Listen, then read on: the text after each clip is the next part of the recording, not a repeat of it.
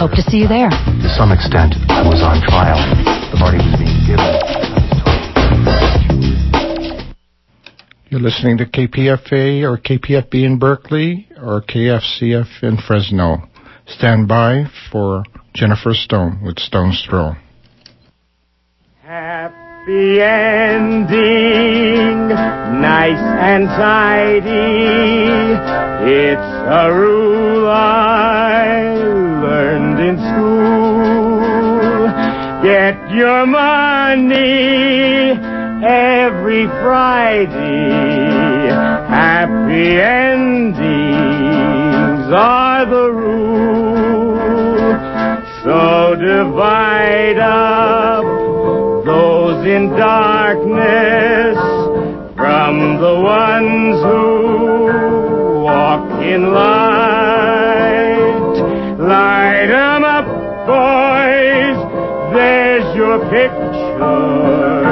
Drop the out of sight. This is Jennifer Stone with Stone's Throw. Yes, today is um, November the 9th, 2004. And I need to make an announcement. I always forget. I never get them in there at the end, so I'm going to begin with the announcement. Oh, it's not a very good attack, is it? No. Take back KPFA again. Tomorrow night, Wednesday, November the 10th, at La Peña Cultural Center, folks. It's happening at 7 o'clock. I'm actually going to get myself there this time. Susan Stone will be there. She is the um, Arts and Humanities Department here at KPFA. Bill Mandel, let's see. This is a panel moderated by Solange um, Echever- Echeverria um, of Flashpoints. It's, you know, all about the continuing issues of representation and free speech that face our community radio station. Let's see, local station board chair, Riva Enteen, uh, former KPFA development director, Mariah Gallardon. I said Bill Mandel, didn't I? Right. Uh, and guess what, folks? If you get there, apparently you can meet our new uh, general manager, Roy Campanella. Now, he says he's coming. He says he's coming. Uh, I warned him that, of course, there'll be a lot of drama queens there, you know, a lot of station reps and former employees, and there will be an open mic following the panel discussion. It should be a hoot, folks. I intend to do my um, proper, uh, proper bit and plead for um, unity. Harmony we will never have at this radio station, but unity we must have, yes. Otherwise, uh, big trouble. Never mind, if you need to call up La uh, Pena Cultural Center, their phone number is in the five and dime area code 849 2568. Just call La Pena Cultural Center. It's in Berkeley, 3105 Shattuck Avenue. Yes, just a little bit south of um, Ashby on Shattuck, 3105. Once again, the phone number in the five and dime area code is 849 2568. And this is a free event. You don't need to um, bring your money, but there's always goodies to eat. Another thing I wanted to mention, because I think it's so special, this Friday on the Radio Chronicles, we've got a lot of fabulous things. Um, first of all, Invisible Men. It's all about illegal immigrants gathering every day on Cesar Chavez Street in San Francisco, hoping to pick up day labor jobs. This is their story. This is Friday, November the 12th at 2 p.m. Also, there's a portrait of kids, high school kids, uh, kids in the daily grind of homework and boyfriends and girlfriends and drugs and parents. A vivid walk through the hallways guided by stories of high schoolers. Uh, ah, the last time I went back to visit a high school, it broke my heart. Oh, speaking of broken hearts, I need to begin with uh, some poems today. It's a little book called Poets Against the War, edited by Sam Hamill and it comes to us from Thunder Mountain Press. Yes, I opened it up last night trying to find some comfort. I listened to some of the stories about the uh, the hell that's breaking loose in Iraq, and uh, I opened what first to the introduction with Albert Camus, who wrote, "We suffocate among people who think they are absolutely right, whether in their machines or their ideas."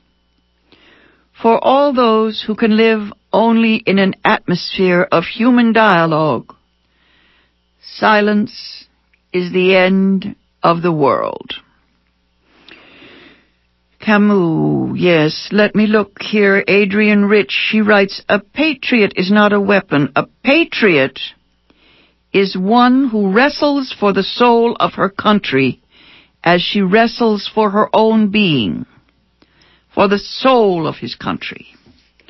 Yes, a patriot is one who struggles for the soul of his country. I want to read you um, a poem written by um, an Iraqi, uh, a poet who's dead now, died as a refugee. His name is Salam al-Asadi. He was born in 1936, died 1994. He was an eyewitness to the bombing of his hometown in southern Iraq. Uh, died the following year, yes, uh, died as a refugee, yes, he, um, was a witness to the tragedy there in earlier days. The poem is translated by uh, Salih Al-Toma, a uh, emeritus professor of Arabic and comparative literature at Indiana University. And the title of the poem is The Clay's Memory by Salam al-Asadi. The night is a descending myth, a forest of black snow, a sky of mud spitting out its mute ashes all over. Thus we appear as a blend of tears and dust. No distinction between our children's frightened eyes and the palm tree's wounds, or between the silence of the school's empty classrooms and the Euphrates' sad rumbling. No difference between the bitter gasp, the sigh of withering souls, the trees' smoke, the plains' thunder, and the veils of drowned women floating on the river's surface, like numbed, shivering, black spots, the river that was stunned by the disaster, a storm that swept all things into a bottomless abyss. The howl of the planets, the rubble, the haggard faces, the bewildered eyes, the agitated palm trees, and the bowels of the dead, children's corpses, and sparrows trembling against closed horizons. Yes, it's always the same war over and over again and again. Just one more here. this poem is by an American, Lucille Clifton. Um, it's about uh, our country. Yes. It's called Stones and Bones. Lucille Clifton writes, Here is a country where old men gather in the capital and speak their language filled with stones. Their syllables are chips of bone. They speak of lifting up a creed, while cold and still, there under their tongue is somebody else's child or mine bones and stones. Our ears bleed red and white and blue. This is a nice little collection called Poets Against the War, edited by Sam Hamill. Comes to us from Thundermouth Press. And uh, next time we'll do some more poems. What is it? that Audre Lorde used to say, never leave your pen lying in someone else's blood at the same time, it does seem important to read, to read about these sufferings. Um, I wanted to ask those of you who may have a copy of the London Guardian. I've been looking for it the last couple of days. Apparently, the section on foreign news has an entire page that is black, and in the middle of the page, there's just two little words done, you know, in print, white print, in the middle of this black page. This is the issue that came out right after the election. And the two little words just say, Oh God.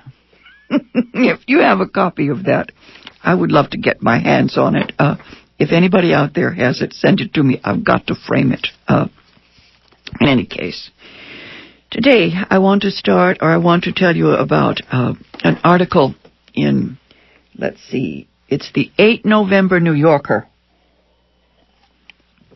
I think I found a play that uh, says it all.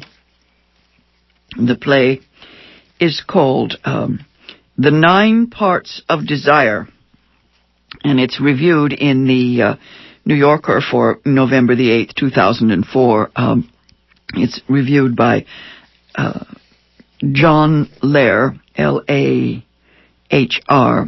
Um, you know Bert Lahr's son.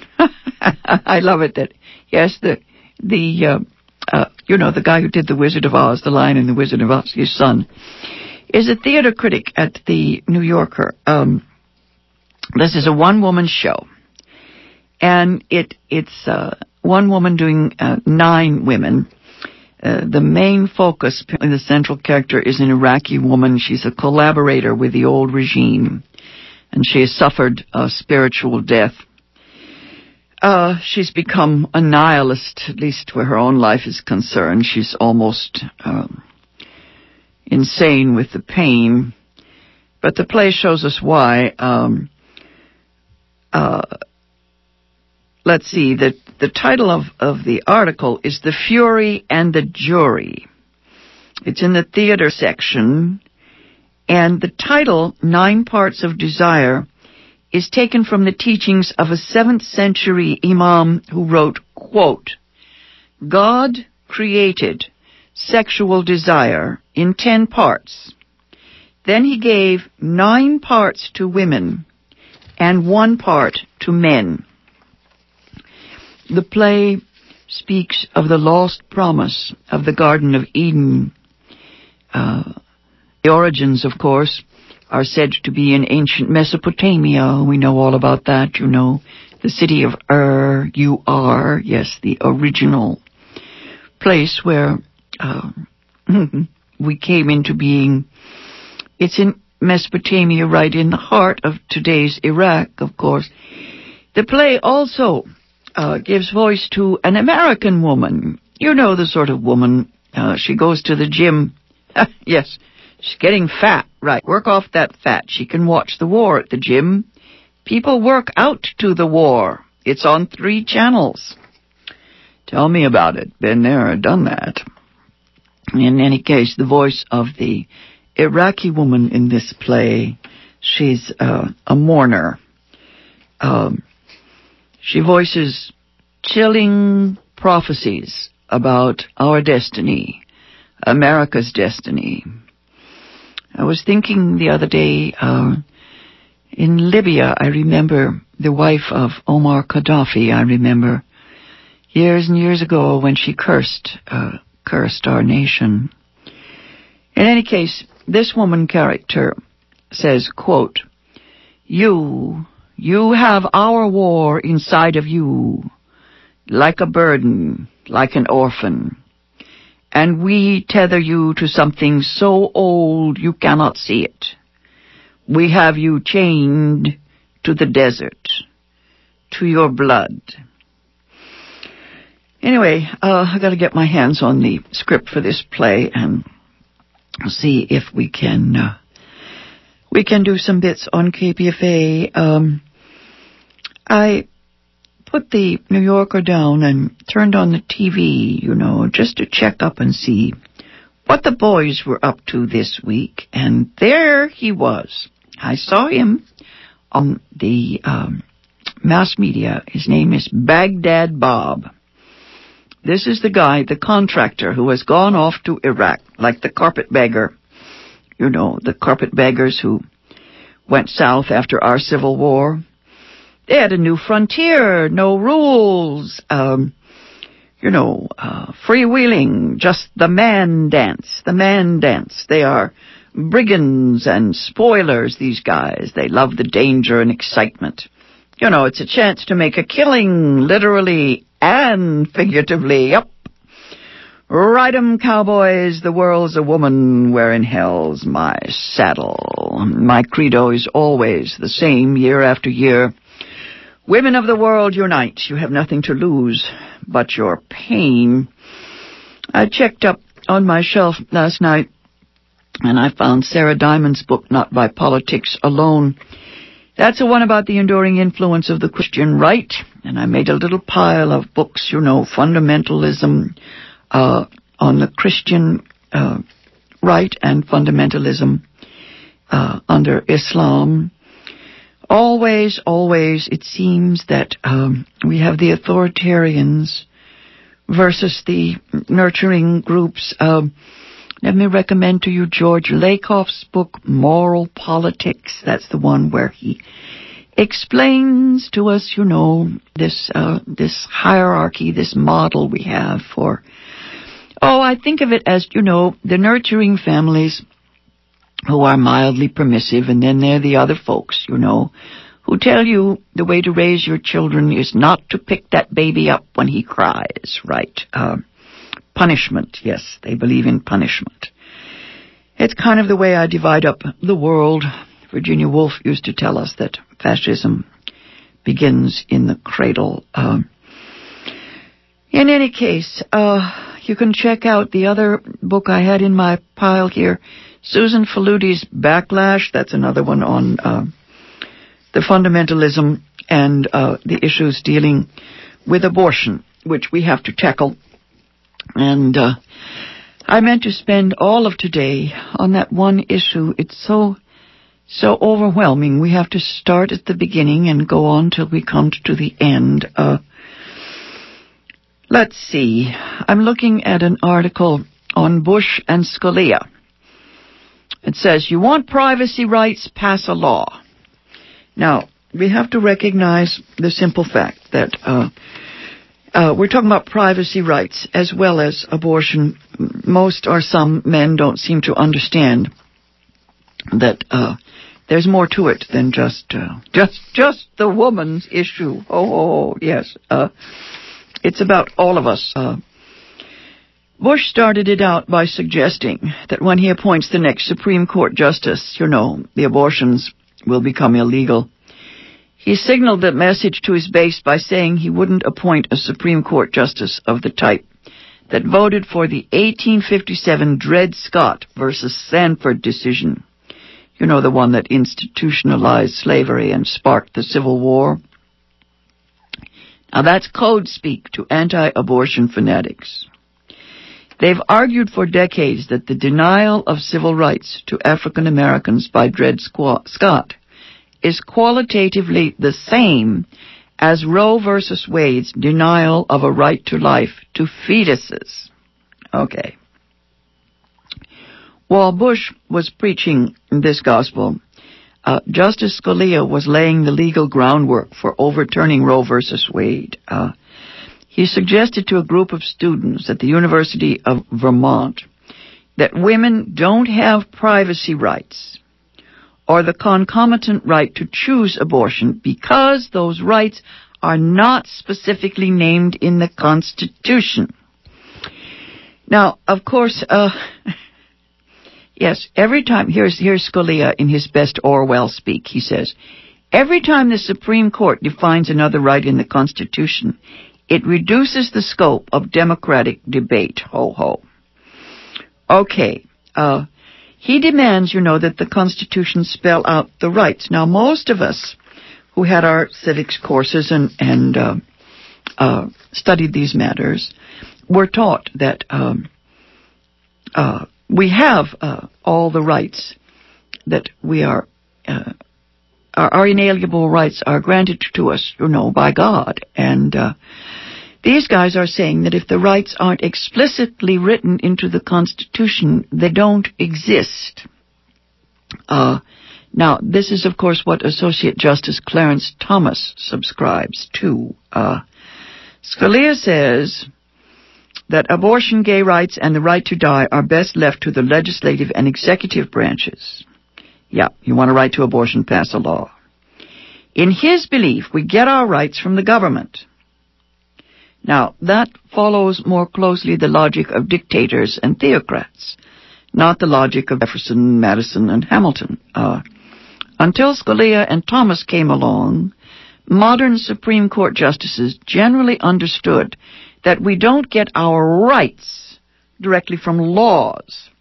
Civil and human rights don't even come from the Constitution, as the Declaration of Independence states. They pre-existed it. Right.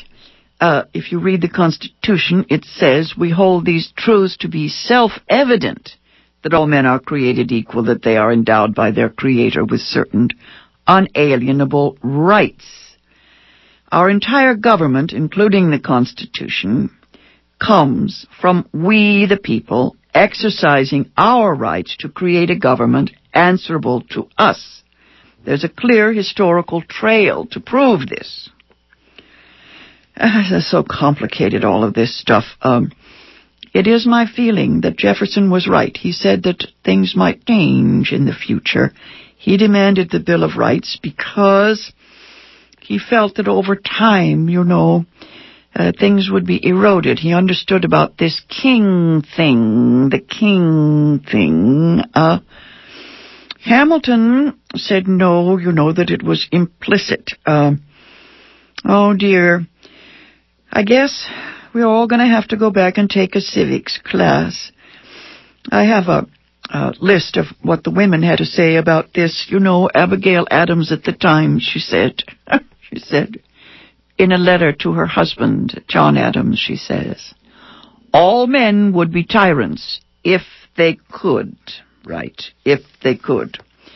So Jefferson said, well, we better get this Bill of Rights in there, you know, because if we don't, somebody's going to come along. Uh, the difficulty, of course, is that if if you list the people's rights in the Bill of Rights, then anything that isn't listed there, you see, can be uh, questioned, called up. Uh, let's see now. Jefferson said that um, what is it that we were?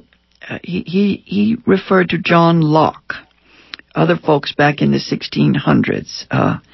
He said, We hold these truths to be self-evident, that the rights are clear and obvious, that they belong to us from birth.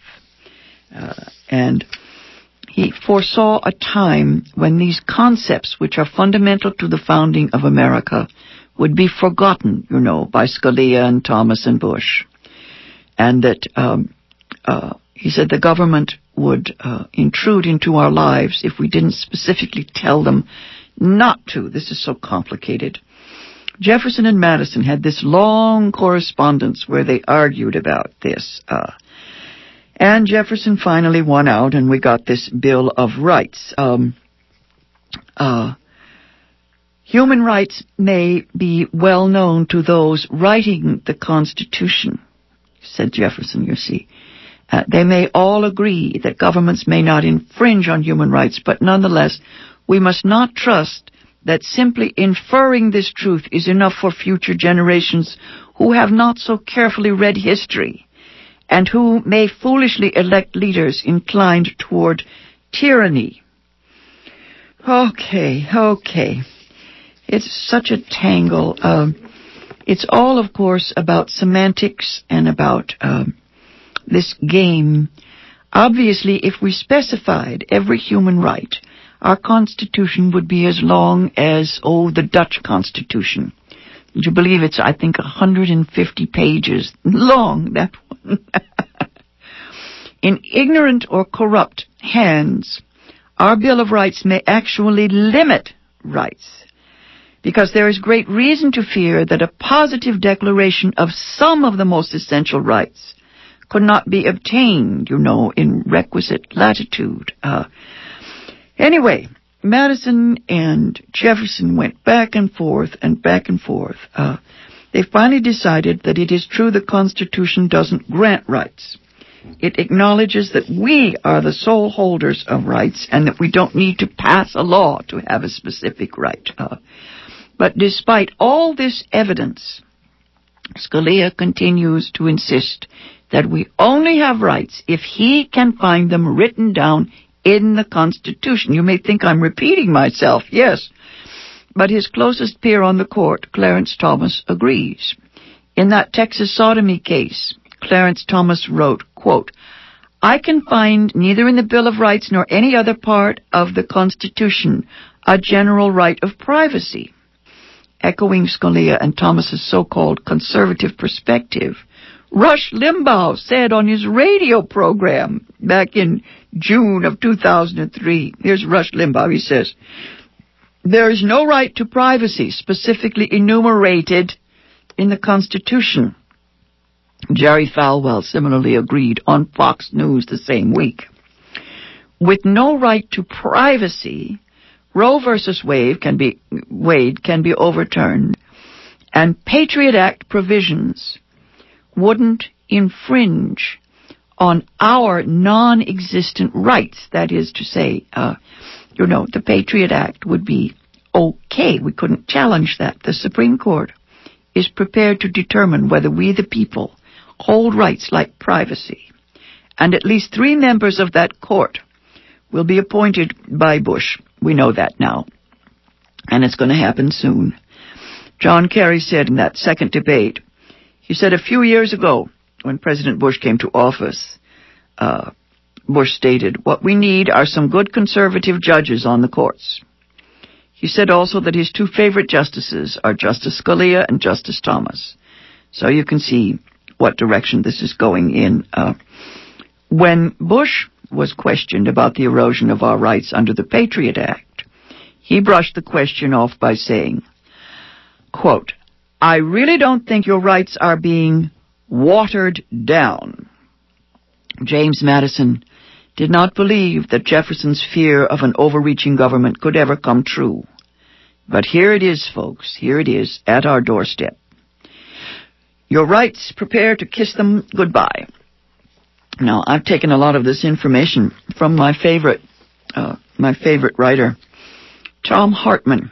And you can find Thom Hartmann's work on his website. I suggest you check it out. Very often you can find his work on common dreams, uh, but the best place, I guess, to look is tom at thomhartmann.com, but I gotta spell that for you because he spells his name uh, no caps, of course. Tom, T H O M, T H O M. Tom at Thom Hartmann, T H O M H A R T M A N N dot com. Thom Hartmann is a Project Censored award winning best selling author and a host of a nationally syndicated daily progressive talk show. Once again, his website is Thom Hartmann com and his most recent books are The Last Hours of Ancient Sunlight and Unequal Protection, The Rise of Corporate Dominance and the Theft of Human Rights. And We the People, A Call to Take Back America. And write another book, What Would Jefferson Do? A Return to Democracy. Okay, let's hit the ground running, folks. Uh, none of us knew that millions of Americans would be more afraid of what, you know, a couple of guys do in bed than they are uh, about, yes, who, who, who knew they would be more worried about a blow job than their job job? We gotta hit the ground running. I'll be back on the air Thursday morning at, uh, 8.20. Until then, this has been Jennifer Stone with Stone's Throw. Go easy. And if you can't go easy, go as easy as you can. It's a rule I Have you or someone you love been in prison? Come to a Peace and Justice Community Summit on November 13th in East Palo Alto. Join formerly incarcerated